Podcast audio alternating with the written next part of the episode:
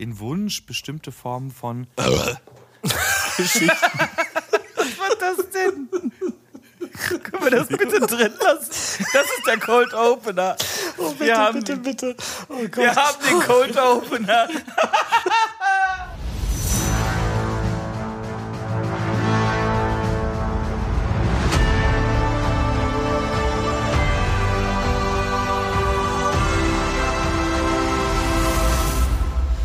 Der Götterkomplex. Wir erschaffen gemeinsam ein Science-Fiction-Universum. Einen wunderschönen guten Abend, guten Tag, äh, guten Morgen, je nachdem, welche Space-Zeit gerade bei euch ist. Ja, wir sind äh, in der 21. Episode. Wow. Und wir haben heute den Götterrat. Das bedeutet, wir werden die vorangegangenen Folgen nochmal Revue passieren lassen und daraufhin für unsere Lore einen Konsens finden. Das bedeutet, wir werden nochmal wiederholen, was haben wir besprochen und werden daraufhin für unsere Lore, naja, etwas festziehen. Also Eckpfeiler setzen, an denen ihr euch da draußen orientieren könnt, um fleißig weiterhin Geschichten schreiben zu können. Es ist knallewarm hier bei mir im Studio. Also bitte nicht wundern, wenn im Hintergrund mal ein Auto zu hören ist, weil ich muss einfach die Fenster aufreißen. Jungs, wie geht's euch da? Orti, Hallöchen. Hallo da draußen. Ähm, ja, mein Bier ist auch ordentlich am Schwitzen. Ähm, ich auch. Aber ich habe voll Bock, dieses Thema Generationsschiffe und diesen ganzen Gedankenkomplex ja nochmal irgendwie aufzuarbeiten. Und ich bin aber auch echt froh, wenn wir da heute so ein bisschen, ja, vielleicht wieder konstruktiv einen Deckel draufsetzen können und sagen können, ey, da geht's lang, weil das ist dann auch immer schön, sag ich mal, so ein, ja, so, so einen großen Themenbereich dann auch, ähm, ja, abschließen zu können. Und da bin ich sehr, sehr, sehr gespannt auf die Folge heute. Das glaube ich dir, Orti. Es ist ja auch wirklich viel gewesen, worüber wir geredet haben. Und dann äh, begrüße ich natürlich aus Köln den lieben Philboy. Wie ist denn das Wetter bei dir? Es ist heiß in Köln und heiß ist es nicht nur hier im Studio. Nein, es ist draußen auch ziemlich heiß. Deswegen habe ich einfach das Fenster zugelassen, weil es macht keinen Unterschied. Und hier ist alles voller kuscheliger Decken. Äh, alles nur für euch, für den optimalen Schall. Am allerheißesten bist du. Ich habe nur darauf gewartet, lieber Orti. Ja, ich, ich, ich habe schon gedacht, so, komm, einer muss es tun, einer muss es tun. ja, wenn wir irgendwo reinkommen, wird es gleich 10 Grad wärmer. Oh, so, liebe Leute da draußen, wir haben, das hatte Orti schon richtig angeteasert, in den letzten Episoden über Mehrgenerationenschiffe gesprochen. Bedeutet, wir hatten in unserer Lore festgesetzt, dass die Menschheit aufgrund eines Urereignisses zu den Sternen reist und das mit großen Mengen an Menschen. Und da haben wir uns sehr viele Gedanken darüber gemacht, wie kann denn das eigentlich gehen? Und wir haben recht viele Konzepte vorgestellt, die, naja, so ein bisschen auch um das Thema herumwaberten. Denn wir haben festgestellt, dass es doch sehr viel zu erzählen gibt. Immer on point, immer on point. Ja, tatsächlich. Nee, aber das hat schon echt ganz schön was ausgelöst. Also sowohl in meinem Kopf als auch in, ja, ich hoffe auch euren Köpfen da draußen. Auf jeden Fall, Orti und Niklas, auch in, in euren Köpfen definitiv. Wir sind, glaube ich, angefangen und haben über diese ganze Asteroiden Thematik gesprochen. Also äh, da hatte ich ein Konzept vorgestellt. Da ging es darum, dass man mit einem ja mit einem futuristischen Material, mit so Nanokohlenstofffasern, so Asteroiden umwickelt die eigentlich nur Steinbrocken oder lose Schutthaufen im Weltraum sind. Wenn es dann umwickelt ist, diese Asteroiden in eine Rotation äh, zu versetzen und dann drückt praktisch die Rotation, also die Fliehkräfte drücken das Gestein auseinander und kommen halt nicht weiter, weil es eben ummantelt ist und bilden so eine feste Hülle, so dass man eben ja den Asteroiden praktisch äh, ausgehöhlt hat und äh, dort eben ja tatsächlich seine seine seine Station, seine Habitate aufbauen kann. Diese ganze Forschung, die ich da präsentiert habe, ist tatsächlich eine theoretische Forschung, die es aktuell gibt, noch gar nicht so alt ist und äh, die geht tatsächlich allerdings davon aus, dass es Habitate sind. Also sprich wirklich feste Asteroiden, äh, die auf einer festen Umlaufbahn in unserem Sonnensystem sind, wo eben Menschen drin leben können. Und wir haben uns jetzt einfach gedacht, oder ich hatte mir in dem Konzept gedacht, naja, klatschen wir einfach ein paar Antriebe dran und dann ist es doch eigentlich auch ein super Weltenschiff. Also, oder ein super Generationenschiff, weil man irrsinnig große Flächen an, ja, an neuem Land gewinnen kann. Also da gingen Berechnungen dahingehend, dass man äh, ja so eine Fläche zusammenkriegt, die irgendwie so groß wie Manhattan ist oder so. Und da hätte man ja schon was draufbauen können, da kann man was draufbauen.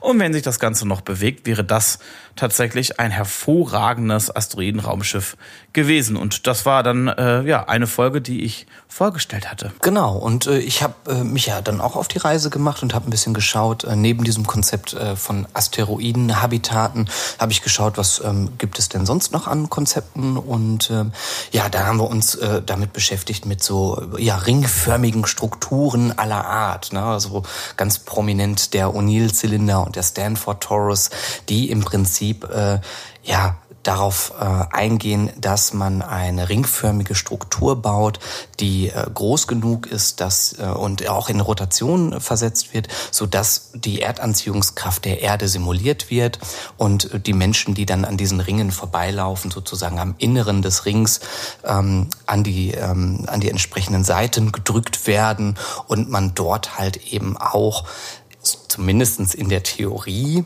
ähm, gigantische Strukturen bauen könnte. Da gibt es Konzepte, die halt auch äh, mit, äh, mit Flächen sprechen, so groß wie Luxemburg oder dann irgendwann je nach Material so groß wie Argentinien.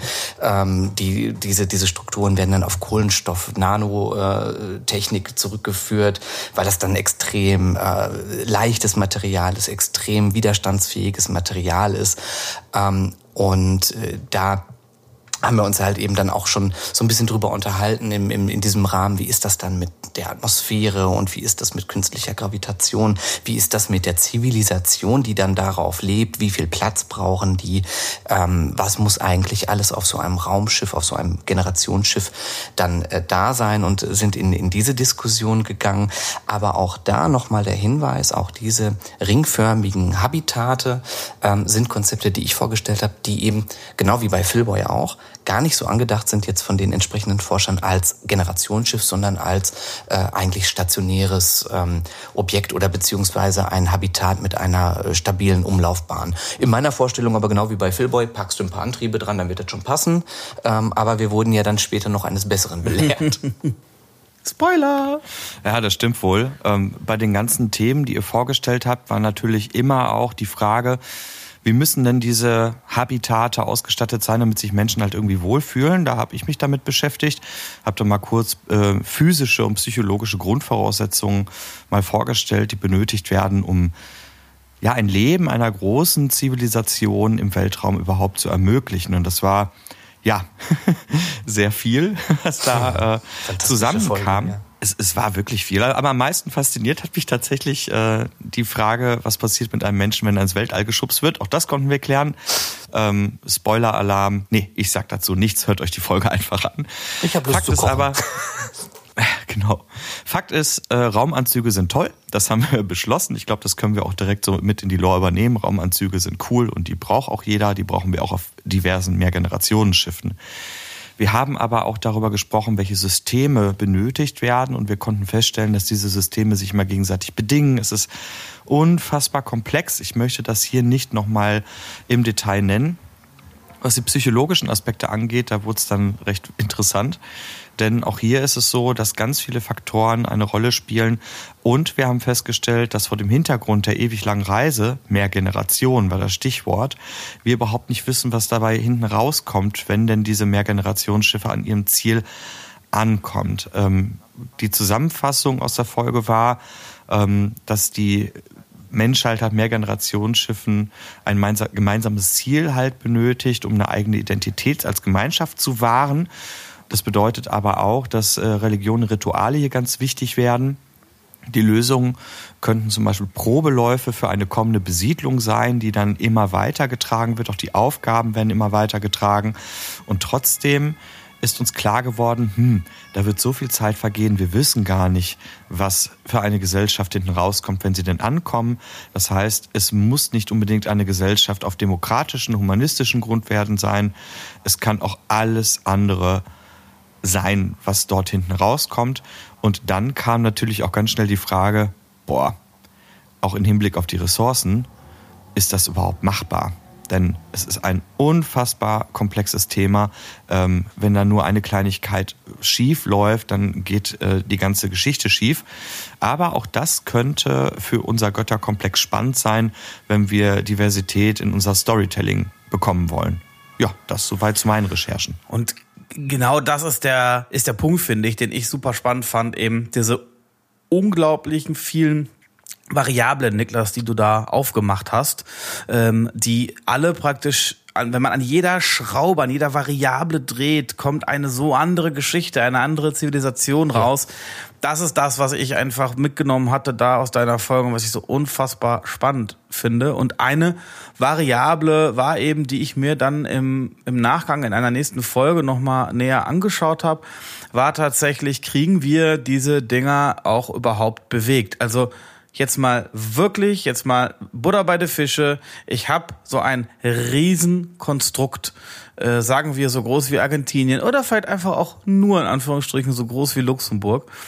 Ähm, kriege ich so ein Ding überhaupt bewegt? Und da äh, war's, äh, gab es eine, sagen wir mal, etwas rechnerische Folge. Und ich hoffe, ich habe mich nicht Respekt davor, ja. Ich hoffe, ich habe mich nicht allzu sehr blamiert und das sind schon so ein paar valide äh, Berechnungen Berechnungen dran ähm, gewesen, aber ich kam zumindest auf den Klops, dass es halt mehrere tausend Jahre bräuchte, um so ein Koloss, den wir uns da ausgedacht hatten, überhaupt in unser nächstes Sonnensystem zu verfrachten. Und das war ein Zeitraum, also ich glaube, ähm, da kamen dann so zwei bis dreitausend Jahre, vielleicht auch viertausend Jahre raus aber auch nur dann, wenn wir irgendwie tausend Fusionsantriebe dran geschraubt hätten. Also es waren, es waren komplett absurde Zahlen, die da rauskamen, wo wir dachten, ey, okay, wir haben uns auf die Fahnen geschrieben, wir wollen ein Universum haben, was irgendwie zumindest plausibel ist, was irgendwie nachvollziehbar ist. Und das wäre sicherlich auch im Götterkomplex-Universum irgendwann möglich,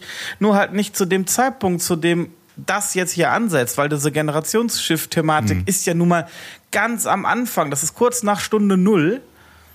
Und ich, wir, wir haben da einfach gesagt, wir glauben nicht, dass die Menschheit bis dahin eigentlich schon so in der Lage war, solche Antriebe zu bauen, um solche Kolosse ähm, zu bewegen. Zumindest war das ein Fazit, ähm, dass wir das sehr biegen müssten, wenn wir sie bewegen wollten. Ja, aber dennoch nicht minder spannend, muss ich sagen. Denn äh, es ist doch immer wieder so, wenn wir miteinander reden, man macht sich Gedanken, denkt sich, ja, das wird schon irgendwie gehen, dann geht es nicht und man diskutiert rum und findet dann doch irgendwie dann noch so einen Kniff oder eine Lösung oder zumindest äh, ja regt es wieder die Fantasie an.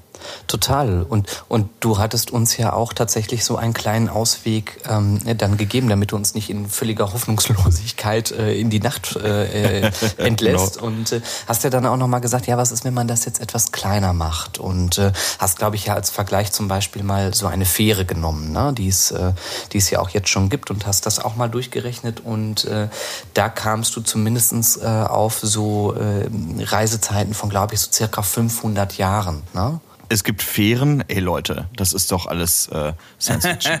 ein ähm, mittelgroßer Flugzeugträger, beziehungsweise die Color Magic, ungefähr 75.000 Tonnen. Habe ich einfach 80 Tonnen angenommen, also 80.000 Tonnen Masse angenommen.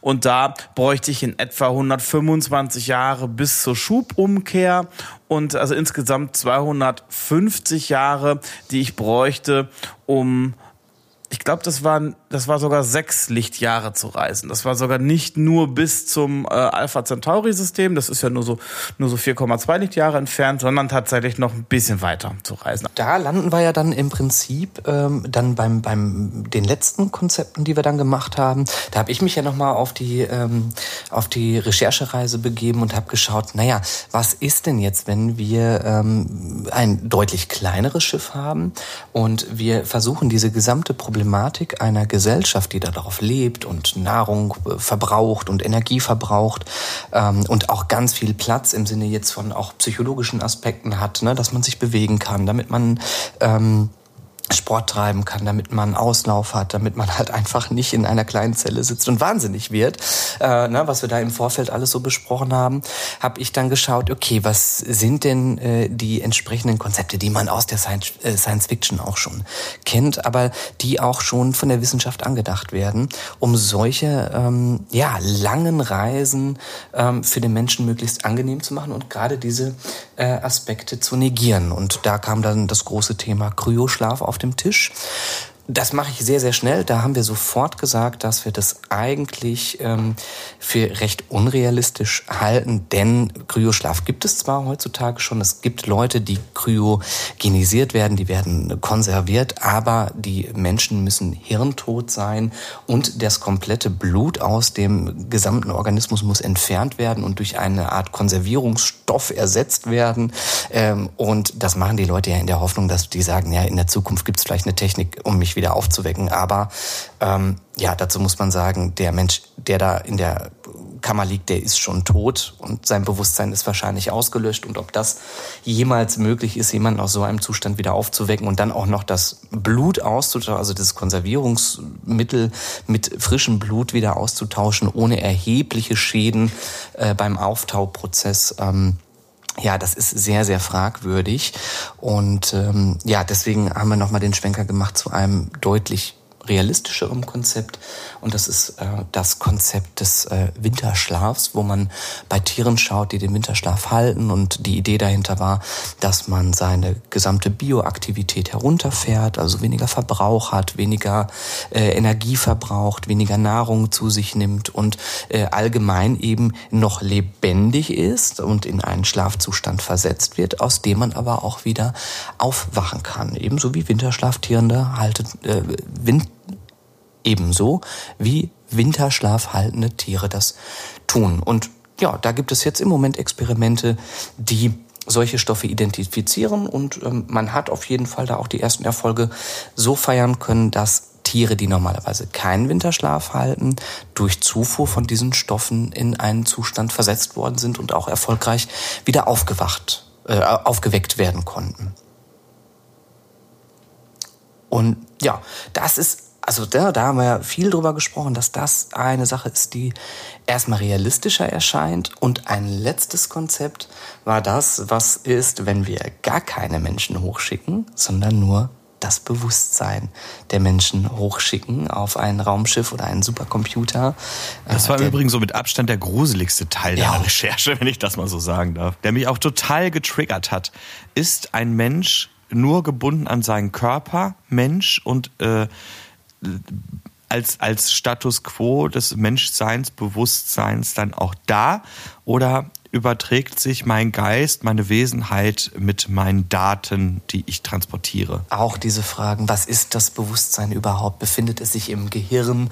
Kann man Bewusstsein rechnerisch simulieren durch einen Computer oder steckt deutlich mehr dahinter? Und äh, ja, auch im Rahmen dieser Folge haben wir sehr, sehr viel fantasiert und haben auch überlegt, na ja, was ist, wenn wir solche Versuche starten? Denn diese, auch da, die Forschung gibt es schon. Man scannt tatsächlich ja an, an Mäusegehirnen und versucht, sie äh, nachzubilden und äh, durch Scans zu simulieren. Also dieses wissenschaftliche Interesse, solche Prozesse irgendwie zu simulieren, ist da. Und äh, wenn das da ist, dann und die entsprechende Technik ja auch, äh, sag ich mal, sich, äh, sich weiterentwickelt, dann ist es auch wirklich vorstellbar, dass, äh, ja, je nachdem, wie viel Geld und wie viel Rechenkapazität man hat, man sagt, ja, ich möchte gerne einen Scan von meinem Gehirn haben. Aber ob das dann eben ausreicht, um mein Bewusstsein zu simulieren, das sei erstmal dahingestellt und was macht das mit einer Maschine? Und da sind wir ja auch ganz schnell so in so ganz wilde Konzepte gegangen, äh, in Richtung Maschinenkriege und das äh, Mehrgenerationenschiff äh, bildet äh, ein, ein gebündeltes Bewusstsein aus den, aus den Leuten, die dann da sind und äh, ja, entwickelt ein Eigenleben und das ist natürlich halt auch super spannender Stoff für Science Fiction. Ey, da möchte ich im Übrigen gleich auch gerne mit euch nochmal drüber diskutieren. Unbedingt. Das ist, das hat mich so hart getriggert, dieses Thema. Abgefahren. Ganz abschließend, dann sind wir auch durch mit dieser sehr, sehr, sehr langen äh, äh, Reflexion der letzten Folgen. Haben wir aber auch noch darüber gesprochen, dass es interessant sein könnte, nicht nur sein Bewusstsein quasi auf ein Schiff hinauf ähm, zu laden, sondern vielleicht während des Schlafzustandes, wenn man jetzt diesen Winterschlaf halt ähm, über neurola, äh, neuronale ähm, Netzwerke zum Beispiel in eine Art Metaverse ähm, ja, hochgeladen zu werden. Und das heißt, ich schlafe eigentlich, bin aber gleichzeitig in einem, ähm, ja, in einem digitalen Universum und ähm, habe da ein, ein Avatar, also eine Kopie von mir selber, die dann zum Beispiel ganz normal arbeiten geht und sich in, innerhalb dieses digitalen Universums frei bewegen kann. Und äh, so hatten wir uns so ein bisschen die Möglichkeit offen gehalten, dass, äh, obwohl die Crew schläft, sie trotzdem bei Bewusstsein ist und auch noch sinnvoll diese Reiselänge überbrücken kann. Und auch da, da sind wir zwar nicht drauf eingegangen, aber wir haben ja auch schon so ein bisschen ähm, ja, darstellen können, dass der Mark Zuckerberg auch schon an solchen Konzepten tatsächlich auch schon dran ist. Äh, sowas uns äh, unabhängig von den Generationsschiffen aber auch jetzt schon um die Ohren zu schmeißen. Ihr da draußen, ihr merkt schon, es war unfassbar vielseitig, ja. es war super viel. Eine Geschichte bedingte die andere, war das jetzt richtiges Deutsch? Ich glaube nicht. Aber es klang episch, also es klang gut. Ja, ja, genau. Äh, entschuldigt bitte da draußen. Ähm, ja, ihr merkt schon diese, diese Vielfalt, diese vielen Ansätze, die vielen Fäden, die wir aufgenommen haben, konnten an manchen Stellen äh, ja wirklich entworren werden. Auf der anderen Seite haben wir festgestellt, nee, die laufen dann doch wieder ineinander. Ähm, ich habe aber trotzdem irgendwie das Gefühl gehabt, äh, dass ich jetzt irgendwie lost bin in, in den ganzen Ideen. Äh, danke euch da auch nochmal an der Stelle.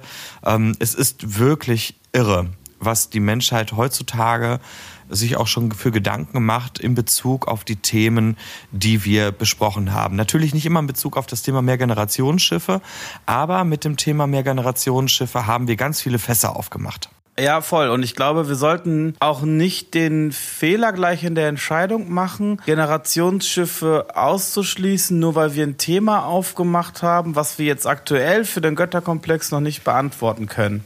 Wisst ihr, was ich meine? Ja, Gerade Niklas, deine Folge, die wird so voll mit unterschiedlichen mit unterschiedlichen Ansätzen, unterschiedlichen Gedanken, unterschiedlichen Ideen. Wenn wir die jetzt Stück für Stück abhandeln würden, ich glaube, ja, dann ist die Verwirrung komplett ich glaube aber, wenn wir sagen, naja, wir ändern uns immer wieder gerne diese Folge und nehmen da auch in der Zukunft was raus, um das dann wieder zu verarbeiten auf die ein oder andere Weise in Bezug auf Generationsschiffe, dann kann das funktionieren. Ich glaube, diese Folge sollte die auf, oder sollte zum, zum, zum, zum Ende hin beschließen, was wir uns vorstellen können, ohne im Detail zu sagen, die und die Technik funktioniert so und so und so. Das müssen wir irgendwann anders mal ableiten, glaube ich. Da bin ich total bei dir, lieber Philboy. Denn, das haben wir ja schon in vergangenen Götterräten festgestellt, es gibt äh, Systeme, es gibt äh, ja Gedankenstränge, ähm, die man an anderer Stelle wieder aufgreifen kann, wo sie für uns vielleicht ein bisschen, naja, sinnvoller erscheinen. Ja, da äh, hätte ich gerade auch noch einen Punkt, den ich mir gerade aufgeschrieben habe, aber dazu gerne später. Äh, Jungs, jetzt mal die Frage an euch beiden. Was hat euch am meisten getriggert? Also wenn ich mal das, was, was ich so gerade von euch auch gehört habe, nochmal zusammenfassen darf. Ich glaube, es gibt zwei große Themenkomplexe. Das eine ist, wie sieht so ein Mehrgenerationsschiff aus? Also wie könnte es aussehen? Und das zweite ist, ähm, was muss auf diesen Schiffen existieren, damit Menschheit überleben kann, damit so eine Reise überhaupt stattfinden kann. Und so wie ich euch verstanden habe, ist es so, dass die Konzepte, die ihr am Anfang vor allen Dingen dieser Reihe vorgestellt habt, eher auch dazu geeignet sind, um Leben im Weltall allgemein zu ermöglichen. Genau, das ist, das ist richtig. Das ist, ähm, da, da, da haben wir auch vielleicht schon direkt einen, einen Punkt. Denn diese ähm, Sachen mit den Asteroiden oder den großen O'Neill-Zylindern oder Stanford-Torusen oder wie auch immer sie dann heißen, sind ja tatsächlich ähm, eigentlich nicht als Generationsschiffe gedacht, aber sie haben ja die Möglichkeit, gerade da diese ganz spannenden Geschichten ähm, zu erzählen, die wir da ja auch dann ähm, in den Folgen uns überlegt haben, nämlich diese Fragilität von einem geschlossenen System. Wenn ich sage, ähm, es gibt eben mehrere von diesen äh, Stationen äh, in unserer Geschichte um die Erde schon herum. Wir haben ja gesagt, wir spielen in 200 Jahren und es gibt schon äh, die entsprechende Infrastruktur und da sehe ich diese ganzen Strukturen eigentlich schon ähm, von der Technologie her, dass es, dass die schon da sind. Sie haben halt eben nur keine Antriebe, weil sie halt eben, sie sind inzwischen hier Lunar Gateway und weiß ich nicht was. Sie sind äh, von mir aus sind sie auch für Space Tourismus da. Ähm, sie sind Zwischenstationen an den entsprechenden Asteroiden Asteroidenfeldern für Austausch von Waren und äh, müssen aber letzten Endes ja trotzdem diesen Limitationen herhalten, dass eine künstliche Gravitation da ist, dass die Zivilisation diese psychischen Belastungen aushält. Sie müssen die Gesetze, ne, das war ja auch nochmal eine Sache, also ne, die gesetzliche Strukturen einhalten, damit sie da nicht grobe Scheiße auf so einem Teil machen, ähm, weil sonst das ganze ähm, System, was sich gegenseitig, wie du das so schön gesagt hast, was sich gegenseitig bedingt, einfach kaputt gehen kann. Und diese ganzen spannenden Geschichten, die sehe ich eigentlich schon auf, auf diesen Raumschiffen äh, und äh, äh, Raumstationen unabhängig von der Reise. Was, was ich persönlich sehr schön finde, um da mal kurz an Ort hier anzuknüpfen,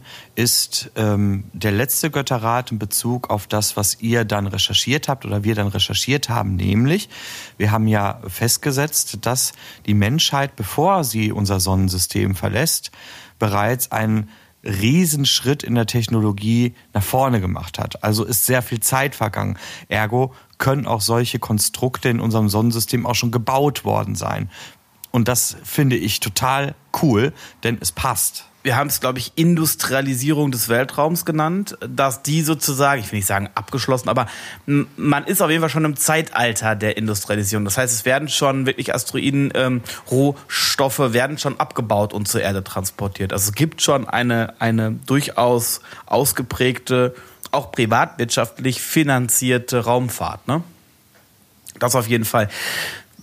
Du hast gerade nach den Faszinationspunkten gefragt. Ich glaube, ich habe so äh, zwei Punkte, will aber auch nicht alle vorwegnehmen. Ich glaube, einen würde ich gerade gern nennen. Es ist so, es fällt mir immer wieder auf, wie leichtfertig wir so von, ja gut, dann reisen wir halt 150 Jahre und dann ist Schubumkehr. Dann bist du schon 250 Jahren da, ist doch super.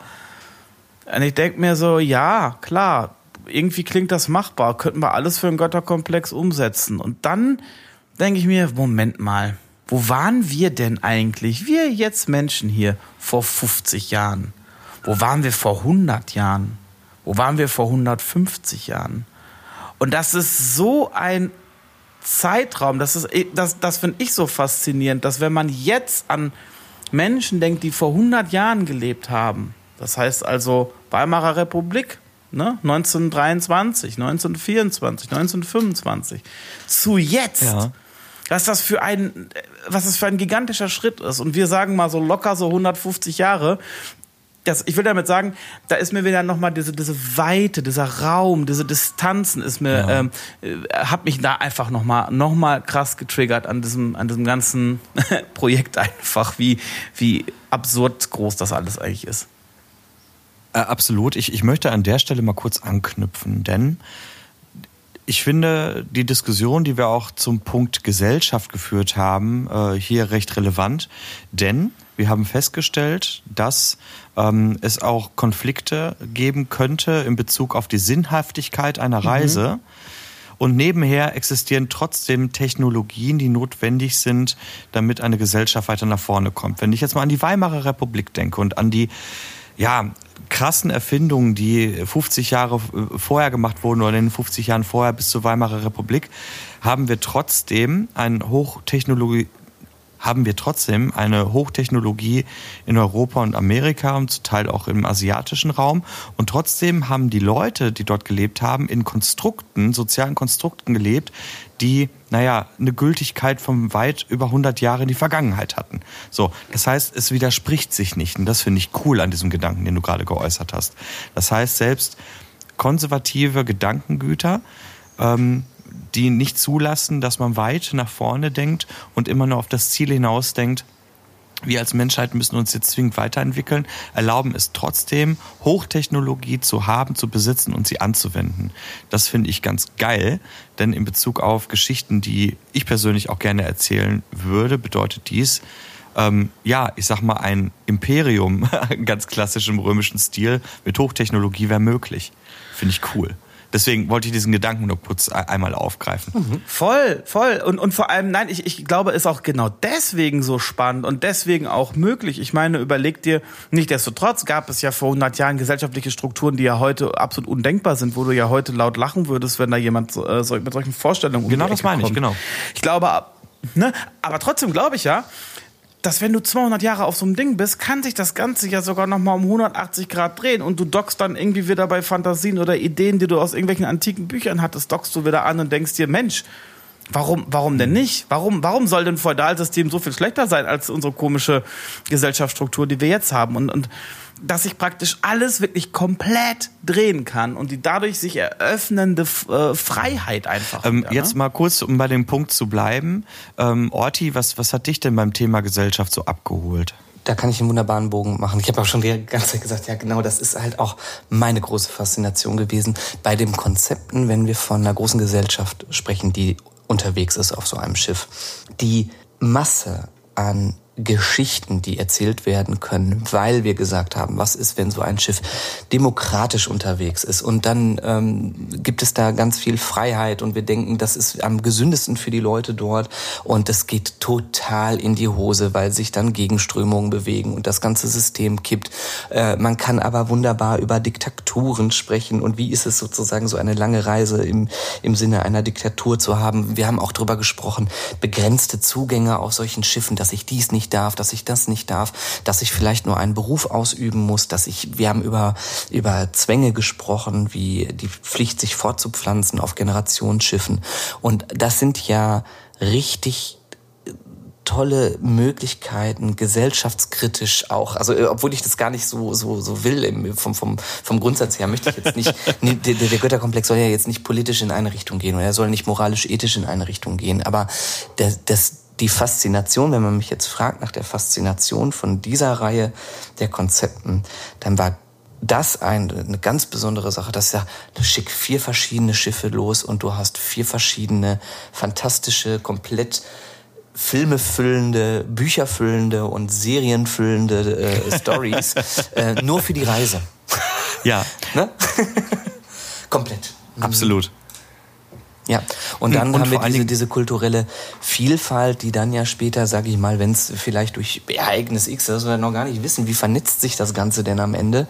Ja, wir können dann über äh, Feudalsysteme sprechen, wir können über, über Sektenkulte sprechen, wir können über Maschinen äh, sprechen, die, die, die sagen, ja, wir haben bei unserer Reise haben wir uns immer weiterentwickelt und wir sind jetzt halb, keine Ahnung, halbe Cyborgs geworden oder die einen ne, düsen am Zielplaneten vorbei, weil sie sagen, wir möchten lieber im Metaverse bleiben und ne, ja das ist doch viel schöner. Und also das ist eine, jedes Mal, wenn ich darüber nachdenke, und wir von vornherein, ich, ich muss da immer noch ein bisschen schmunzeln, weil wir in unseren ersten Götterkomplex-Folgen gesagt haben, was, also Generationsschiffe ist ja eigentlich total langweilig. Ganz genau. Und dann kommt hinterher wirklich so eine Mannigfaltigkeit heraus. Boah, ich liebe dieses Wort, großartig. Ähm, Orti hat das, glaube ich, recht, recht geil auf den, auf den Punkt gebracht. Ähm, ich möchte da noch, noch eine Sache mal kurz annehmen, die er gerade gesagt hat. Der Götterkomplex will ja nicht politisch sein.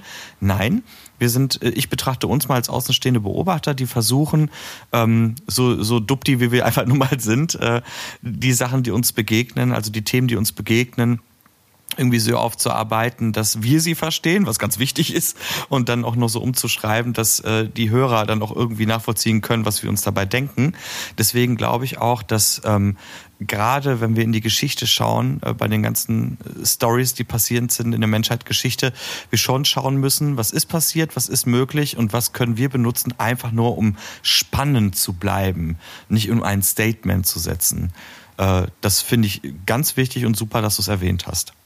In dem Zusammenhang haben wir natürlich auch über ein völlig, oh Gott, ich mach, ich mach das das jetzt auf, gruseliges Thema gesprochen. Metaverse. Ähm, ja, das Ortis äh, Ansinnen war zu sagen, äh, korrigiere mich, wenn ich falsch liege in seiner Folge, hm, also Mehrgenerationsschiffe, wir sind jetzt mehrere hundert Jahre unterwegs, es ist doch alles irgendwie voll kompliziert, wir brauchen super viele Ressourcen, ist doch eigentlich Bullshit machen wir es doch mal total äh, bayerisch pragmatisch oder westfälisch pragmatisch. Wir frieren alle ein und äh, brauchen dann nicht so viel Energie. Und dann kamst du irgendwann auf den Trichter ähm, Gedächtnis-Upload oder Metaverse im Sinne von, ähm, man liegt in einer kleinen Kammer, erlebt aber die Freiheit, die der menschliche Geist braucht, durch eine, naja, Matrix. Abgefahren. Ähm, ist, ist denn das für euch noch ein valides Konstrukt, wo ihr sagen könnt, yo, das kann ich mir auf jeden Fall vorstellen? Und wo seht ihr da die Chancen für äh, gutes Storytelling? Für mich ist das ähm, ein absolut valides äh, Konstrukt. Wollte nur noch mal sagen, dass ähm, das auch wirklich im Austausch mit der Community auch noch mal stattgefunden hat. Also diese diese Metaverse-Idee, die kam gar nicht unbedingt von mir, die kam noch mal von von Dave aus der Community, der äh, über sowas nachgedacht hatte. Und ähm, ich finde dieses Konstrukt, ähm, jetzt nicht die Leute einzufrieren, sondern sie in diesen Winterschlafzustand zu versetzen, aber ähm, ja, dem Reisenden dann trotzdem die Möglichkeit zu geben, über eine digitale äh, Welt ähm, ja trotzdem zu sein, zu arbeiten, sich weiterzubilden, ähm, vielleicht auch tatsächlich einfach Aufträge zu bekommen von der Firma, wo er angestellt ist, wo es heißt, ja, ne, du pennst zwar jetzt hier, aber du Lümmel, ne, ähm, ne? so eine Reise gewinnst du nicht im Liegen, da musst du schon ein bisschen auch arbeiten und du bist Forscher, also forsche in dieser digitalen Welt weiter oder du bist ähm, von mir aus auch Techniker und man man man ähm, analysiert die die Schiffstechnik und ähm, das funktioniert auch alles tatsächlich und ich glaube auch solche technischen Strömungen, die sind gut super gut vorstellbar. Ähm, dass, dass sowas in Zukunft, gerade in 200 Jahren, äh, gelingt. Und ich mag diese Vorstellung von, von Winterschlafzustand trotzdem in einer Art Metaverse äh, zu sein, total gerne, äh, unabhängig von den Generationsschiffen. Ich finde, das ist für mich so eine total gängige Reiselogik, wenn, wenn, wenn ich ja auch nicht in, zum nächsten Sternsystem reisen will, sondern halt einfach drei Monate brauche, um vielleicht zum nächsten Planeten zu düsen und man das halt eben der, der, der Besatzung so die Reise möglichst schmackhaft macht. Ich, ich muss jetzt gerade an unsere jetzige Zeit denken. Ich meine, ihr Jungs kennt das auch. Wenn der Arbeitgeber sagt, Reisezeit ist Arbeitszeit, ergo, geil, geil, ne? geil. du hast ja auch jetzt deinen Laptop mit, äh, ne? du hast äh, Zugriff auf alle möglichen Dateien in der Cloud, also bitte, go for it. Mhm. Wenn sie da sind, halten Sie bitte eine Präsentation. Und wenn man dann sagt, ach, jetzt ist mein Gehirn wieder, ne? Ähm, schlafen Sie mal nach drüber. oder, oder ein paar mehr, ähm, ja, dann kommt am Ende vielleicht auch was Cooles dabei raus. Philipp, welchen, welchen, ja, welchen Impuls nimmst du mit aus dieser ganzen Metaverse-Geschichte, um da mal zu bleiben? Äh, ich nehme da tatsächlich vor allem mit, dass sich unsere gesamte Diskussion ganz spannenderweise jetzt zum ersten Mal von reiner Technik wegbewegt hat. Also klar, Niklas, schon bei deiner ja, Folge total. in Richtung Kultur und Gesellschaft, aber dann vor allem in dieser Metaverse-Geschichte äh, irgendwie auch stark in Biologie und vor allem auch in Philosophie rein. Also ich nehme vor allem mit, was ist denn das Bewusstsein? Und kriegen wir das Bewusstsein abgeloadet? Und kriegen wir das vernetzt mit Computern? Irgendwie, das ist für mich super eng auch mit dieser ganzen aktuellen KI-Thematik ähm, äh, verbunden, wo sie aktuell noch keine Antwort gibt. Also jetzt in diesem Jahr 2023 gibt es darauf keine Antwort. Es gibt keine Antwort darauf, was ist Bewusstsein, ab wann ist eine KI ähm, äh, ab wann hat eine KI ein Bewusstsein und ab wann ist eine KI auch verantwortlich für das, was sie tut? Beziehungsweise wer ist denn verantwortlich? Und diese ganzen philosophischen Fragen, die ja jetzt gerade so stark im Diskurs sind, haben wir hier praktisch automatisch aufgeworfen und werden sie beantworten müssen. Ob wir sie so beantworten, wie die Menschheit das 2023 oder 2024 oder 2025 beantwortet, sei mal dahingestellt. Aber wir werden irgendwie eine Antwort auf diese Frage finden müssen. Und selbst wenn wir die nicht mhm. heute Abend finden und sagen, das das ist jetzt genau die Lore, werden wir sie doch immer wieder uns, äh, anders, die Frage wird uns immer wieder begegnen und wir werden irgendwann Antworten darauf finden müssen für den Götterkomplex. Und das finde ich so das Faszinierende. Okay, also ihr merkt schon, wir stoßen immer wieder an, an philosophische Grenzen auch irgendwo, die wir auch gar nicht großartig beantworten wollen. Dazu vielleicht mal ein kleiner Impuls an dieser Stelle. Ich denke, dass die dass die Menschheit, also jetzt nicht im, im Ganzen, sondern meistens eher äh, gesellschaftliche Gruppen, diese Frage immer wieder neu für sich neu beantworten und immer wieder aufwerfen und dann wieder neu beantworten und so weiter und so fort. Und das als Fundament für ihr Handeln nehmen. Jetzt haben wir ja festgestellt in, in, in der einen Folge, wo es auch um das Thema Philosophie und Psychologie ging, dass eine philosophische Grundlage zwingend in Gesetzen münden muss, damit alle gleich irgendwie das nicht das Gefühl haben, das ist genau falsch, sondern dass alle, naja, quasi unter den gleichen Grundbedingungen ähm, arbeiten und leben können. Und da irgendwie eine Form von Gerechtigkeit halt herrscht. Ich habe, bei dem, was du gerade ansprichst, als du über diese gesellschaftlichen Folgen so äh, gesprochen hast in der Konzeptfolge, habe ich gedacht, was ist, ich weiß jetzt nicht, ob ich es gut rüberbringen kann. Was ist, wenn es eine KI gibt, deren Auftrag es ist, diese Gesellschaft zu befriedigen, die genau weiß, hier ist gerade die Strömung und sie, dieser Super-Algorithmus hat immer einen Vorschlag. Du machst jetzt das, du machst jetzt das, du machst jetzt das und äh, wird sozusagen wirklich ähm, ja, so eine Art Superrechner, super Bedürfnisbefriedigungsmaschine und entscheidet alles auf dem Schiff. Merkt, ah, da gibt's eine Gegenströmung, handelt entsprechend, sagt, dann müssen wir das und das machen. Und, äh, na, äh, und dann macht man sich komplett abhängig davon. Ähm, sowas finde ich halt klar. auch sehr, sehr, sehr interessant. Also sozusagen, das wäre so im Prinzip mal hyper gedacht. Was ist, wenn wir im Prinzip alle unsere Entscheidungen von dem Algorithmus einer Maschine abhängig machen und wie weit, inwieweit machen wir das heute eigentlich schon? Hm. Absolut.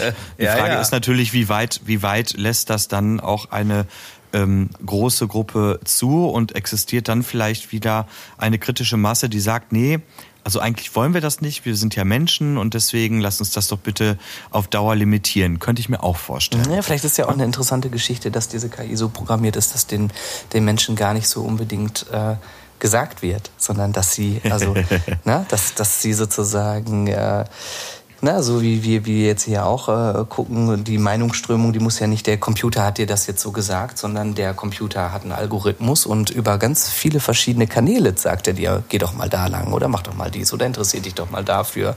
Und äh, ähm, also so sowas, also ich, ne, das ist jetzt natürlich wirklich auch schon wieder so ein Riesenhirngespinst, aber das ging mir bei der Folge noch durch den Kopf, ähm, dass das interessant wäre äh, zu sagen, wir wir unterwerfen uns dem Algorithmus und gucken, was passiert. Gehen wir mal einmal weg von, von, von Meta und ein bisschen weg von der Philosophie. Wir haben äh, ein, eingangs zu dieser Reihe auch über Konstruktion, Konstruktion gesprochen. Das, was Philipp uns erzählt hat, nämlich, also ich komme da immer noch nicht drauf klar, also man, man nimmt einen losen Schutthaufen, der riesig ist und wickelt den mit Kram, der äh, völlig äh, spacig ist, äh, versetzt das Teil in Rotation und schon hat man innen drin richtig viel Platz. Gefällt euch diese Idee? Also ich finde ich finde das irgendwie komisch. Ich, ich finde nicht. das super cool, aber ich finde das deshalb cool, weil ähm, wir schon ein paar Konzepte in der ähm, Community hatten, wo so Höhlensysteme sozusagen dargestellt worden sind, wo Astronauten dann drin waren und dann waren da Lagerungshallen integriert in diese ganzen Sachen. Und diese Bilder fand ich sowas von, von, äh, von toll. Könnt ihr euch auch gerne nochmal auf der Website angucken. Ähm, da stellen wir auch gerne nochmal etwas mehr äh, bereit. Äh, das fand ich total inspirierend. So dieses, dieses, äh, ich, ich habe quasi eigentlich ein Gesteins, äh, eine Gesteinshaut und dann fräse ich mir so ameisenmäßig da verschiedene Höhlen rein und die bilden dann ein extremes, äh, äh, gigantisches, zusammenhängendes Konstrukt. Also das fand ich irgendwie, sowas habe ich noch nie so gesehen, weil ich immer so ein, so ein Raumschiffmensch bin. Und äh, das einfach mal, ja, ganz ganz anders war zu sagen, ja, das ist zwar ein Raumschiff, aber es besteht aus Gestein und Höhlen und Tunnelsystemen. Ähm, das, ähm, also das hat mir daran Spaß gemacht, visuell. Die Frage, die sich mir dann halt immer so, also am, am Anfang stellte, war zumindest dieses, naja, wenn sie alle irgendwie äh, unter Tage leben, in Anführungsstrich, man lebt ja quasi auf der Innenseite der Oberfläche des auch nach außen gedrückten Gesteins. Für all diejenigen da draußen, die jetzt nicht so ganz wissen, was ich meine, hört euch doch mal bitte die Folge an, wo es genau um dieses Thema geht. Ähm, da geht es, äh, hat, hat Philipp äh, genau beschrieben, wie das, wie das Ganze auszusehen hat. Am Ende wird es ja zylindrisch. Ne? Und äh, was ich mir immer so vorgestellt habe, ist, hm, irgendwie möchte ich doch als Mensch auch die Weite sehen und, und, und, und erleben. Was macht das denn mit dem Geist, wenn ich nie nach außen schauen kann? Ich glaube, ich könnte mir sehr gut vorstellen, wenn das ein riesengroßes Ding ist, kann ich mir vorstellen, dass es sowas wie Panorama-Plattformen gibt, wo du einfach mit dem Aufzug an die ja. Oberfläche fährst, da ist ein Konstrukt auf der Oberfläche, also auf der Außenseite der Oberfläche sozusagen. Und dann gehst du in so eine Panorama-Geschichte rein und da bist du vielleicht im Free-Floating ähm, und ähm, schaust dir halt da, kannst da halt schön die, schön die Sterne irgendwie anschauen. Wir haben sogar so ein Bild, ähm, wo ein, ein Tunnel nach außen geht und zwei Astronauten gucken im Prinzip ähm, in die Ferne ähm, und äh, na, weil du sagtest, wie so ein Panoramading, das könnte ich mir auch vorstellen. Dann ist da halt eben an bestimmten Bereichen da eine große, äh, große, ähm, großer Freiraum und der ist dann noch gesondert geschützt. Äh, und dieses Bild an sich, ne, also es ist halt wirklich ja wie so ein Gesteinstunnel mit einem äh, mit einem Ausguck nach draußen und zwei Astronauten stehen da und gucken halt äh, in die Ferne. Das also allein das finde ich auch, das hat eine totale Romantik ja. wieder. Der Instagram Hotspot äh, auf dem Gesteins ja, äh, Mehrgeneration. Ja. Nee, ich, ich glaube vor allem auch tatsächlich, es ist vor allem hinsichtlich von Öko oder aus ökonomischen Gründen kann ich mir das wirklich ausgezeichnet sogar vorstellen und zwar als wirklich Mining Bases, also so so so, so Bergbau. Ja Bergbaustationen im Gürtel, wo einfach gewisse Asteroiden eben umgewandelt werden in diese, in diese Stationen, wo wirklich einfach Bergarbeiter oder einfach Arbeiter äh, leben, die dort eben äh, morgens sich in Raumanzug anschmeißen oder äh, anziehen, äh, in ihre kleine Fähre, in ihr kleines Abbauschiff äh, gehen und dann mit ihrer, mit ihrer Schicht, sag ich mal, diesmal halt nicht unter Tage, dann heißt das irgendwie anders. Dann fährst du nicht. Das sind die neuen Malocha, ja. Halt, ne? Das ist ja, genau. der, der neue Pott. Und oh, wen habt ihr denn gerade? Ja, ja, wir bauen immer noch an B32A ab. Oh ja, da müsst ihr aufpassen. Der hat einen ganz fiesen Spin. Ja, ja, haben wir auch schon gemerkt. So, ja.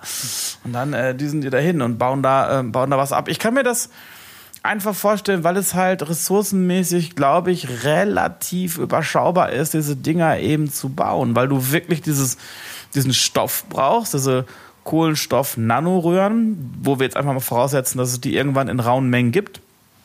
Ähm, und dann umwickelst du äh, damit diesen Asteroiden und setzt ihn einfach nur in Rotation. That's it. Alles, was du dann da reinpackst, irgendwie. Ähm, das kann ja, das kann ja Modulbauweise sein. Ne? Du musst ja nur irgendwie einen äh, Eingang okay. haben und dann schiebst du diese Container, sag ich mal, diese Modulcontainer schiebst du da rein, die verankern sich und dann, und dann ist auch gut. Nur du hast halt da drin Schwerkraft, du bist geschützt vor kosmischen Strahlungen, vor Einschlägen, vor irgendwas und ähm, hast, glaube ich, eine relativ stabile Basis so. Ich glaube auch, Niklas, tatsächlich. Ich weiß, was dich ein bisschen daran stört. So. Es, ist, es wirkt halt nicht so shiny, nicht so hell, nicht so, ja, keine Ahnung, irgendwie, man, man stellt sich irgendwie denkt man automatisch an deprimierte Arbeiter, die einem tristen äh, Minenarbeitsleben nachgehen. Ne? So, das ist so ein bisschen das, was mitschwingt, finde ich. Ähm, aber das kann ja auch sein. Also, die können da ja hin, hinfahren, saisonal bedingt, ähm, und da irgendwie ein Jahr malochen oder ein halbes Jahr und dann und dann geht's wieder zurück zu ihren Familien, zu ihren Liebsten, irgendwo auf dem Stanford Taurus oder sowas, der dann richtig schön mit Wäldern ausgestattet ist, etc. pp. So, das, das, das könnte ich mir schon durchaus mhm. vorstellen. Jetzt gehen wir mal zu dem Stanford Taurus. Ähm, da hatte sich ja Orti weitestgehend mit beschäftigt mit dem Thema. Hochglanzschiffe reisen von A nach B. Du hast mir gesagt, du findest es ganz cool, wenn ähm, vielleicht ein paar Teile der Gesellschaft nicht direkt in jeden Raum kann, äh, es da auch irgendwie Begrenzungen gibt. Äh, Orti, Frage an dich grundsätzlich. Steine oder Metall? Was findest du cooler? Ich finde ich find beides cool. Ich hänge gerade noch bei den, bei den Bildern und gucke mir die gerade an mit den Höhlensystemen und bin da noch, bin noch äh, gedanklich dabei. Aber also wenn ich die Wahl hätte, gerne der äh, Stanford Torus, da wäre ich deutlich lieber. Ähm, ja, finde aber auch da äh, tatsächlich eben interessant zu sagen, okay, das sind halt eben die gängigen Konstrukte für die Habitate, die dann schon da sind, so wie wir das ja auch schon gerade besprochen haben, ne, wo dann vielleicht auch wirklich, ich stelle mir, also ich stelle mir diese, diese Götterkomplexwelt in 200 Jahren so vor, dass die Erde ein beschissener Platz ist. Ich möchte dort nicht sein. Ähm, denn sonst, natürlich für die Infrastruktur braucht man halt eben Raumstationen und sonst irgendwas, aber ich stelle mir wirklich schon Zivilisationen vor, die, äh, die in mehreren mehreren Ringen, die vielleicht auch aneinander gebunden sind. Wir haben ja auch ähm, darüber gesprochen, dass man sowas in Modulbauweise nebeneinander bauen kann und ganz viele Ringe miteinander interagieren. Und das ist irgendwann eine mega Superstruktur, die die Erde zum Beispiel äh, als Umlaufbahn hat, aber die Erde selber, die wird ja so dauerhaft irgendwie befeuert und ist eigentlich nur noch so eine Art Vulkancluster äh, und die, die Restleute, die da leben, ähm, die sind in Bunkersystem, weil dann kann schon der nächste Asteroideneinschlag kommen. Und diese Ringstrukturen haben für mich sozusagen äh, sind für mich plausibel, um zu erklären, da sind die Leute hingeflüchtet, die hat man irgendwann gebaut ähm, oder man baut sie sukzessive auf äh, und man hat kleine Manöverdüsen, die dann halt eben diese, die, die Chance geben, dass die Kultur die Gesellschaft da drin ein bisschen diesen, diesen Asteroiden ausweichen kann und somit ist trotzdem noch eine, eine große Zivilisation um die Erde herum gibt, sozusagen. Das hatten wir ja auch, wir haben das ja nie ausgeschlossen, dass sozusagen, ja, im, im, im Erdsystem es gar nichts mehr gibt ne? keine, keine, keine Zivilisation. Und das, das, ähm, das ist mir so durch diese äh, Konzeptfolgen nochmal so bewusst geworden, dass ich gedacht habe, ja, warum nicht? Also warum, warum nimmt man das nicht? Man hat schon die, ähm, die Infrastruktur mit den Asteroidengebilde, man hat eben für, damit es den Leuten gut geht, hat man schon einige ringförmige Habitate gebaut. Und wenn man jetzt merkt, okay, jetzt äh, geht's hier langsam los und äh, wir haben mehrere Einschläge zu kassieren, dass man dann sagt, okay, lass uns mehr von den Dingern bauen und lass uns dort auf aufhalten, weil auch die Wissenschaftler sagen ja auch, dass, also sie propagieren ja, dass gerade solche Stanford-Ringe und solche Ringhabitate ein in sich geschlossenes System sind, die paradiesische Zustände haben können, wenn sie denn ja funktionieren und äh, halt eben, na, dass da auch alles äh, seine seine Richtigkeit und seine Ordnung hat. Denn ansonsten ist es ein fragiles System. Ne? Hier noch ein kleiner Hinweis an der Stelle, liebe Hörerinnen und Hörer. Wir werden nämlich bald in die Sommerpause gehen. Das bedeutet aber nicht, dass ihr nicht versorgt werdet mit Götterkomplex-Input. Äh, Nein, wir werden ein paar Sachen äh, für euch bereithalten. Die haben wir auch schon bereit. Äh, es wird sehr spannend. Lasst euch überraschen und weiter geht es dann nach der Sommerpause im September. Nichtsdestotrotz, lasst uns doch mal unsere Gehirnwindung anstrengen. Ihr habt euch ja auch mit Sicherheit auch Gedanken gemacht. Es folgen nun unsere Statements. Fangen wir doch einfach mal an mit dir, Orti. Für mich ist sehr deutlich geworden, dass diese Megastrukturen ähm, im Weltraum, Riesenhabitate von 10.000 Leuten plus ähm, ja einmal einfach nicht zu bewegen sind. Das ist viel zu energieaufwendig und ähm, das nächste ist eben ja die Frage, wie lange wird so ein Ding überhaupt gebaut? Also so eine Megakonstruktion bis sie überhaupt äh, losgeschickt äh, wird und wer begibt sich auf die Reise. Das ist ja auch nochmal die spannende Frage, wer wird dafür überhaupt ausgewählt ähm, etc. Das sind Sachen, wo ich denke, wenn ich die Alternative habe, also mein, mein Plädoyer geht eher dafür äh, dahin, dass man sagt, man hat Ringstrukturen, man hat Asteroidenhabitate, die umkreisen die Erde, es gibt noch eine Infrastruktur und dort äh, befindet sich der Großteil der noch übrig gebliebenen Zivilisation aber man hat jetzt nicht 10.000 Leute ähm, in, ähm, in eine Reise beziehungsweise in ein Raumschiff gesteckt, um so eine lange Reise ähm, ja, äh, auf sich zu nehmen, weil ich das einfach in meinem Kopf nicht nicht plausibel herleiten kann. Ich kann aber sehr wohl eben herleiten, dass man sagt, na ja, was ist denn mit äh, den Möglichkeiten des, des, des Winterschlafs, mit kleineren äh, Varianten, gerade mit dem, mit dem Metaverse, dass die Leute dort angeschlossen sind und sich auf, auf Reisen begeben. Hier könnte man sogar ähm, solche Sachen spinnen, dass man sagt, na ja, zum Fortbestand der Menschheit, ähm, weil man, weil man sich Sorgen macht, dass es irgendwie nicht weitergeht oder man möchte eine neue Erde finden. Das ist ja so die große, äh, große Motivation, die wir auch herausgestellt haben, dass es vielleicht doch sehr, sehr beklemmend sein kann, ähm, auf meine Ringstruktur oder auf meinen Asteroiden da ähm, gefangen zu sein. Dass man vielleicht sogar sagt, naja, was, was, wir schicken Streff Klinge oder sowas los und schicken die in den Winterschlaf und die sollen mal auf die Reise gehen und haben dann den Auftrag, dort äh, erstmal eine Kolonie zu errichten oder sowas. Also und dann, dann schicke ich nicht 10.000 Leute los, sondern vielleicht äh, eben 100 Leute mit dieser Variante. Winterschlaf ähm, plus Metaverse, dass die dann angeschlossen sind und so sozusagen dann ähm, äh, trotzdem auch noch ähm, ja, ihr Dasein fristen können auf, auf der Reise, weil ich diese Idee halt ziemlich, ziemlich cool finde. Und ich habe auch mir Gedanken gemacht, naja, wie ist das denn, wenn man sagt, naja, ich würde aber viel lieber in meinem Metaverse bleiben und ich, ich hau dann ab. Also ich, äh, angenommen, ich bin dann in 200 Jahren dort angekommen und äh, entscheide, nee, sorry, äh, ich, ich fange doch jetzt hier nicht an zu landen und muss jetzt hier ähm, eine Kolonie gründen, das möchte ich nicht, sondern dass das Schiff ganz klare Strukturen hat, dass man sagt, bei Ankunft der Reise wird das Metaverse abgeschaltet, Punkt. Na?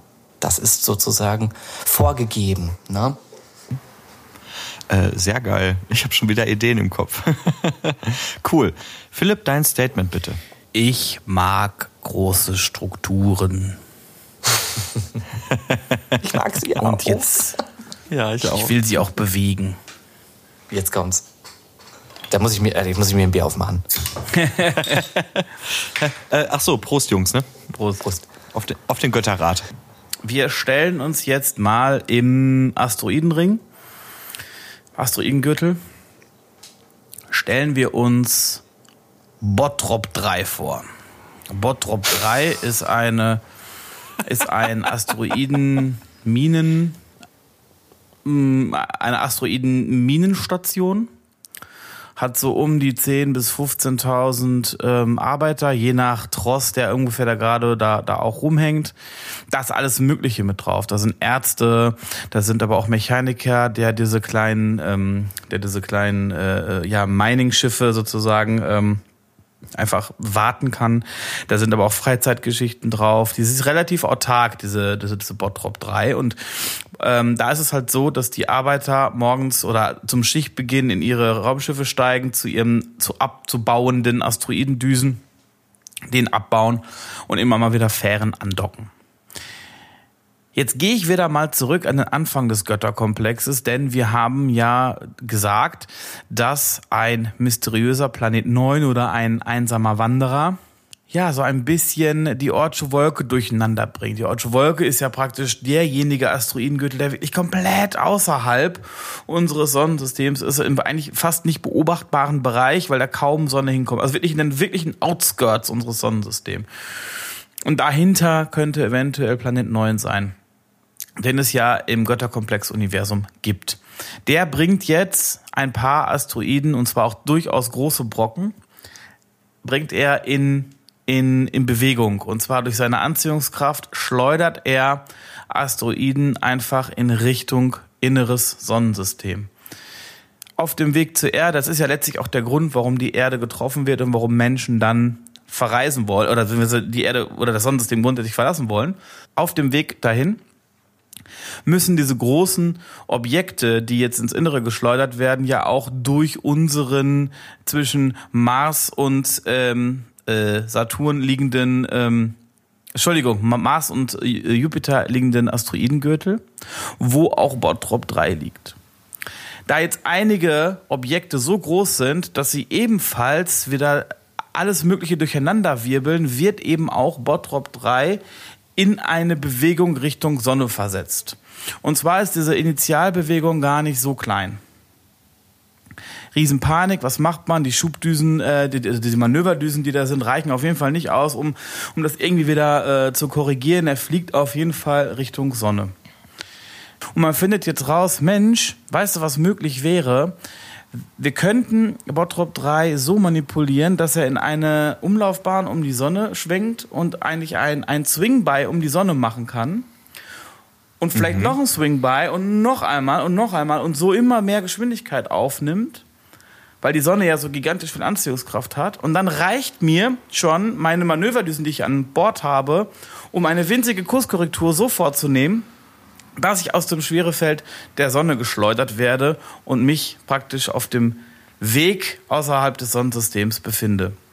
Dass dieser Weg dann sehr, sehr, sehr lange dauert, dass Bottrop 3 vielleicht niemals ankommen wird, sei dahingestellt. Aber es könnte eine Lösung für ganz viele arme Menschen sein, die sich kein keinen mhm. teuren Bewusstseinsupload, keine teure, äh, ähm, ich leg mich mal schlafen und gehe ins Metaverse leisten können, die pilgern jetzt alle zu Bottrop 3, der noch auf dem Weg zur Sonne ist und sagen, ey, ohne Scheiß, nehmt uns mit. Einige Familien haben vielleicht Angst und, und, und, und verlassen Bottrop 3, aber bis Bottrop 3 wirklich diese Sonne, diese Umlaufbahn der Sonne erreicht hat, hat sich eine reisewillige ja, Bevölkerung auf dem auf dieser ehemaligen Asteroidenplattform gesammelt, wird durch mehrere Swing-By-Manöver um die Sonne herum beschleunigt und kann sich dann durch Manöverdüsen, vielleicht bringen sogar auch irgendwelche Frachtschiffe noch irgendwie portable Antriebe, sodass auf jeden Fall ausreichend Antrieb da ist, um minimal den Kurs zu ändern,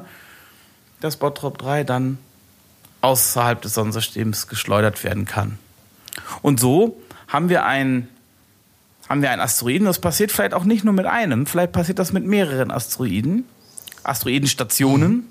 Aha, ja. die auf dem Weg sind das ist nicht so richtig zielgerichtet. Man weiß nicht so genau, wann sie ankommen, ob sie ankommen. Sie haben aber verschiedene Raumschiffe an Bord. Sie können dadurch, sie können, ähm, sie sind erfinderisch. Ich meine, das sind Bergarbeiter, die wissen, wie sie mit ihrer Technik umgehen können. Dem wird schon noch, noch was einfallen. Vielleicht bauen sie auch einfach krassere Antriebe, um weiterhin Kurskorrekturen vornehmen zu können. Aber eine Grundgeschwindigkeit habe ich erreicht. Das behaupte ich jetzt einfach. Und das wäre mein Statement. Und zwar mein Statement, was neben den anderen ganz bewusst existieren kann. Ich möchte jetzt nicht ausschließen, ne, dass es irgendwelche Metaverse-Schiffe gibt. Vielleicht auch, wie gesagt, für die Reichen, für die Privilegierten. Aber ich möchte große, ja, große Zivilisationen, ich möchte eigentlich in Geschichten sehen, was mit großen Zivilisationen passiert, die so ewig auf, auf Reisen sind. Das fasziniert mich so sehr und ähm, Mega. das ist jetzt einfach mein Statement aus. Der Gott Philipp hat gesprochen. Ey, Gott Philipp, äh, mein Gott. Ach, war das geil.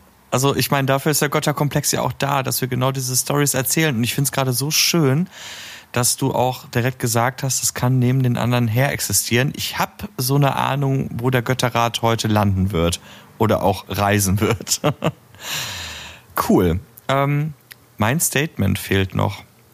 Ich würde mich tatsächlich deiner äh, Idee anschließen.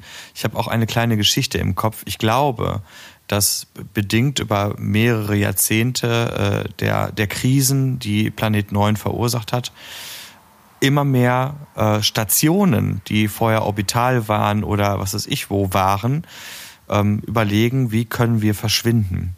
Das heißt, diese Stationen werden zum Teil umgebaut.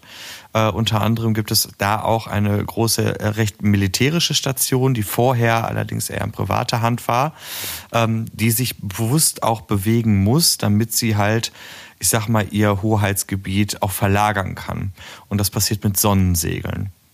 Jetzt ist es so, dass im Zuge der letzten Flucht der Menschen, die noch auf der Erde waren, es einen Bereich auf der Erde gab, der, ähm, naja, zugeströmt wurde von Menschen, die wussten, okay, da ist noch eine Raketenbasis, da können wir irgendwie ins Weltall abhauen.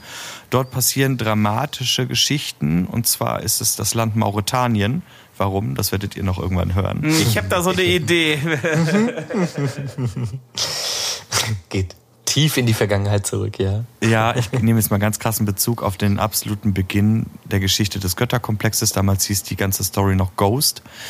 Und ich habe eine Story im Kopf, die genau dort anfängt, möchte aber Philips Idee aufgreifen, nämlich, dass es da schon was gab, nämlich eine große Station. Die wird von Menschen, die flüchten wollen, bereist. Und diese Station nimmt dann mit Hilfe von Sonnensegeln und vielen weiteren kleineren Schiffen Kurs auf ein anderes Sonnensystem.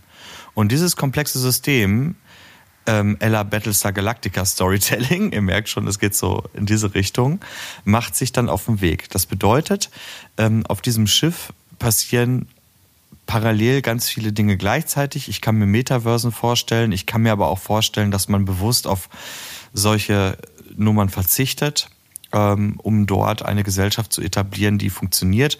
Vielleicht ein bisschen militärischer geprägt, die aber schon begleitet wird von Schiffen und Forschungsschiffen. Und da setzt meine Story an, nämlich man nimmt die, wie wir bereits beschlossen haben, Forschungsansätze der Warp-Bomben mit und entwickelt auf dem Weg den Warp-Antrieb, sodass sich die, diese Gesellschaft viel schneller fortbewegen kann und natürlich wird, wird die Zeit ewig lange noch, noch sein, bis, bis man irgendwo ankommt. Ich rechne jetzt mit meiner Story mal mit, so mit 200 Jahren. Aber nichtsdestotrotz mh, wird auf dem Weg zu neuen Sternsystemen neue Technologie entwickelt.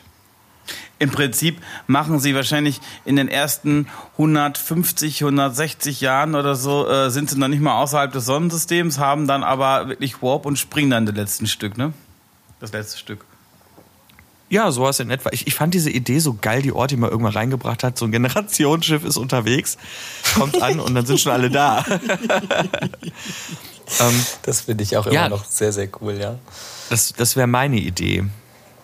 Also ihr merkt schon, wir haben hier ganz viele Ideen, die einfach super sich ineinander verzahnen, die sich gar nicht so widersprechen. Wir gehen jetzt in den Götterrat und werden versuchen, einen Konsens zu finden. Es folgt Der Götterrat. Du möchtest auch ein Teil des Götterkomplex-Universums werden? Du hast Ideen und Anregungen, die du mit uns und der Community teilen möchtest? Kein Problem. Schick uns deine Ideen einfach an info@götterkomplex.de. Möchtest du uns darüber hinaus unterstützen?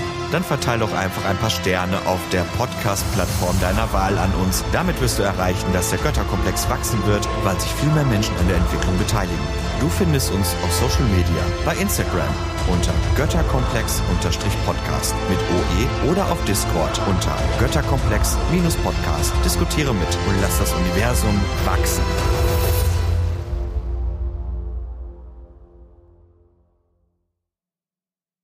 Der Götterrat hat entschieden. Ach, mein Gott, ich fühle mich immer so almighty, wenn dieser Hall kommt. Insbesondere wenn ich mir vorstelle, dass der eine, unser lieber Freund, der Alex, Grüße gehen raus, gerade an einem Friedhof spazieren geht, mitten in der Nacht. Wollen wir für Alex zwischendurch mal spontan Götterrat einfügen, dass es einfach in irgendeiner Folge passiert, wenn er sich in Sicherheit oh, wiegt? gute Idee. Oh, das muss ja nicht mal Götterrat sein. Einfach irgendein Wort, dass er sich erschreckt. Ganz genau. Oder immer, wenn das Wort Gott oder Göttlichkeit oder sowas äh, gesagt wird, dann musst du halt eben diesen Sound unterlegen. Das, das finde ich auch. Das ist auch bestimmt nicht anstrengend im, im Schnitt. Also, ihr, ihr wisst schon, dass ich auch irgendwie noch ein Leben habe, oder? Nein, jetzt nicht mehr. Das hört jetzt auf. Okay, nochmal. Der Götterrat hat beschlossen. Äh, liebe Freunde da draußen, warum sind wir so locker drauf und warum haben wir so gute Laune? Ich glaube, wir haben noch nie so wenig diskutiert wie bei diesem Götterrat. Wir sind Schwächehai. Ja, nicht zwingend. Freunde, wir haben Folgendes beschlossen. Alles ist möglich.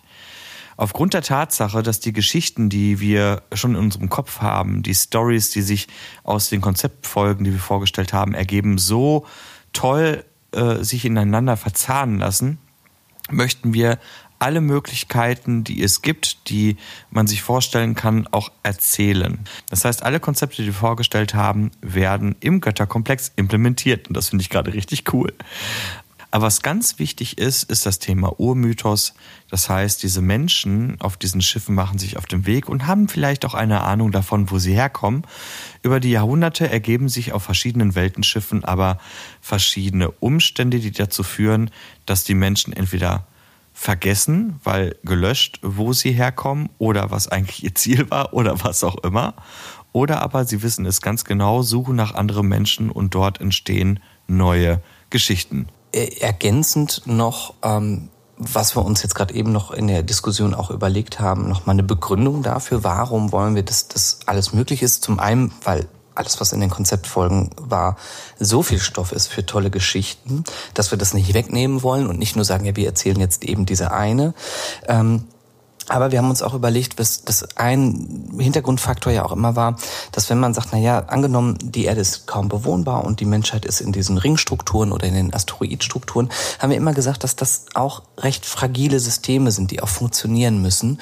Und ähm, hier könnte man gut noch in die Geschichte etablieren, dass die Menschen zwar auf diesen Stationen sind, aber auf mehreren Stationen einfach auch kleine Katastrophen passiert sind, wie Seuchen, die ähm, eine komplette, ein komplett geschlossenes System ähm, befallen haben oder Brände und andere Katastrophen, dass eben dieses Sicherheitsgefüge, so ja, wir leben da und alles ist stabil, ähm, gar nicht so da ist und dass das nochmal eine Motivation ist für die Kulturen, die dann sagen, ah, hier gibt es einen Ausweg oder wir suchen noch einen Ausweg, weil wir hier gar nicht so stabil leben in diesen, in diesen Megastrukturen, wie wir es uns vielleicht äh, erwünscht haben. Das heißt, der Mainplot wird von uns dreien erzählt, von Orti, Philipp und mir. Und alles, was drumherum passiert, wird sich auch so ein wenig an diesen Geschichten orientieren, denn was wir uns ja wünschen, ist ein persistentes Universum. Das bedeutet auch, dass wir im Verlauf der Entwicklung dieser Geschichten immer wieder über Konzeptfolgen auf technische Aspekte, soziale, psychologische Aspekte zu, spreche, zu sprechen kommen werden und dann mitunter auch gewisse ja, Grundvoraussetzungen oder Techniken ausschließen werden. Daran wird sich dann der Rest des Götterkomplexes orientieren. So, eine Menge Holz, eine Menge Jo. Möglichkeiten, kreativ zu sein, eine Menge Möglichkeit, spannende Geschichten zu erzählen. Deswegen bleibt bitte am Ball, denn was jetzt folgt, ist im Prinzip ein Ausstaffieren bereits bekannter Geschichten, oder was heißt bekannt, noch nicht bekannt, aber ähm, zu schreibender Geschichten, an denen ihr euch dann orientieren könnt und auch solltet, damit wir in unserer Community eine Gesamtgeschichte erzählen können mit ganz vielen kleinen Nebenstories, die aber auf den gleichen Fundamenten fußen. Habe ich das richtig gesagt, liebe Jungs? Voll. Ich glaube, ich glaube, ja, ich glaube, das hast du gesagt. Auch äh, von mir nochmal, ich bin ein bisschen beflügelt irgendwie, weil ich glaube, mhm. das führt so ein bisschen gerade diese losen Enden zusammen, die irgendwie schon so noch ein bisschen in unserem Kopf waren. Also, wir haben gerade auch in der Diskussion noch ein bisschen über über die Struktur unseres Podcasts, die, Struktur über diesen Götterkomplex-Podcast gesprochen. Ich glaube, wir waren uns einig, dass wir in irgendeiner Form unsere Konzeptfolgen schon noch behalten wollen, die also allgemeingültig sein sollen für das gesamte Universum. Aber darüber hinaus wird es jetzt wahrscheinlich stärker auch ja, in Lore-Folgen gehen. Ne? Also wir wollen drei Geschichten halt weiter auserzählen und wir sind natürlich drei Hosts, die diese Geschichten dann auch wirklich erzählen. Und ähm, das finde ich halt so spannend, dass wir jetzt drei, ja, dass wir drei Stränge einfach haben, die wir, die wir jetzt wirklich weiter ähm, verfolgen und ausschmücken werden. Und das finde ich das Spannende, dass jetzt wirklich stärker dieser Lore-Aspekt mit reinkommt. Absolut, aber dennoch, liebe Freunde da draußen, keine Sorge. Ihr werdet mehr als genug Freiraum haben, um eure Stories zu erzählen. Dafür habt ihr immer die Chance, bei Discord eure Ideen und Meinungen einzupflegen. Über die diskutieren wir dann auch gerne, denn Asteroidenschiffe, wie spannend die sein können, Metaversen, danke an der Stelle nochmal an Dave, die sind doch auch durch Impulse von außen mit an uns herangetragen worden. Und deswegen schreibt, was das Zeug hält, zeichnet, was das Zeug hält. Denkt euch irgendetwas aus, wenn euch etwas triggert, wo ihr sagt, boah, das muss Teil des Götterkomplexes sein, dann schreibt es uns. Denn davon soll das Ganze leben. Ein Open Source Universum mit wirklich verdammt vielen Möglichkeiten. Und dann geben wir an der Stelle noch äh, den letzten Ausblick mit rein, denn wir werden jetzt auch in der, in der Sommerpause nochmal die Zeit nutzen, um für euch auch das Ganze nochmal ein bisschen zu bündeln. Wir sind da im Moment im Hintergrund an Überlegungen mit ähm, Wikis zu arbeiten oder anderen Plattformen, in dem so langsam das Ganze, was hier so komplex wird, ähm, ein bisschen für euch gebündelt wird zum Nachlesen. Wie war das denn nochmal? Wie ist die Geschichte? Welche Freiheiten habe ich, was ist vielleicht schon ausgeschlossen. Ähm, eine feste Struktur gibt es dafür noch nicht. Wir können auch noch keinen genauen Zeitpunkt versprechen, ab wann diese Infrastruktur dann da ist. Aber wir sind jetzt in der festen Planung, neben Discord und den anderen äh, Plattformen eben so einen ja, Container zu finden, wo dieses ganze Wissen gebündelt werden kann. Dankeschön, ihr beiden. Es war eine sehr ergiebige, eine sehr coole Folge. Es hat richtig viel Spaß gemacht. Meine Güte, äh, die Hitze hier ist noch mal größer geworden, weil ich hier so am Glühen bin. Meine Güte, es geht endlich los. Die Lore wird erzählt. Ja! Und was es mit Mauretanien und den Rest der Zivilisation der Menschheit auf der Erde auf sich hat, das erfahrt ihr irgendwann mal. Oh Gott. Ich habe den Jackpot. Ich, ich schicke meine Leute einfach in den Winterschlaf ohne Metaverse und das ist die Story. Sehr gut. Sehr gut. Wunderbar. Ja. Um jetzt mal einen alten Spruch zu bemühen, wisst ihr, was noch langweiliger ist? Nein, Quatsch. Ähm, Ihr Lieben da draußen, ich hoffe, ihr hattet Spaß. Herzlichen Dank, dass ihr bis hierhin durchgehalten habt. Wir verabschieden uns in den wohlverdienten Feierabend. Ja, wir werden jetzt schneiden, mastern, pegeln und uns Gedanken machen, wie es weitergeht. Euch allen einen ganz tollen Sommer.